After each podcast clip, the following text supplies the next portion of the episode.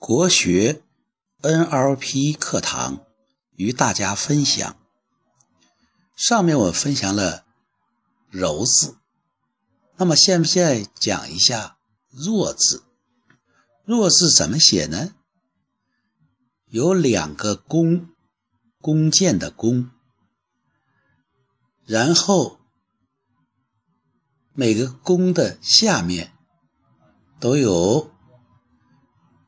两个习啊，就习主席的习，学习的习，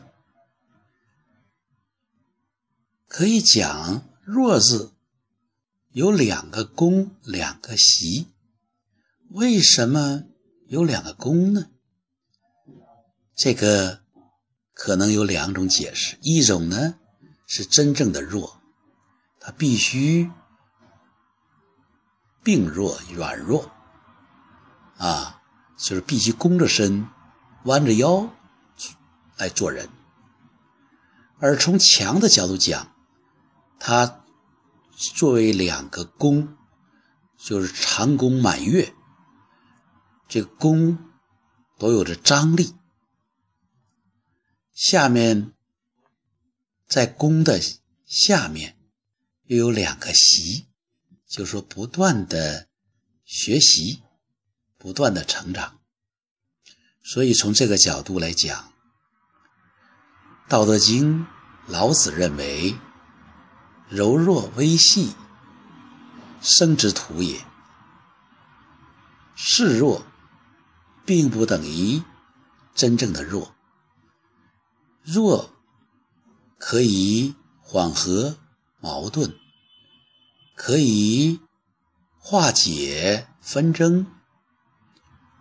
稍微示弱一点，夫妻关系可能就更加和睦；稍微示弱一点，生意呢可能就更加顺畅。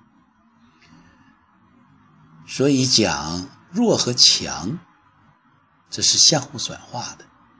开句玩笑讲，是弱强呢，还是强强呢？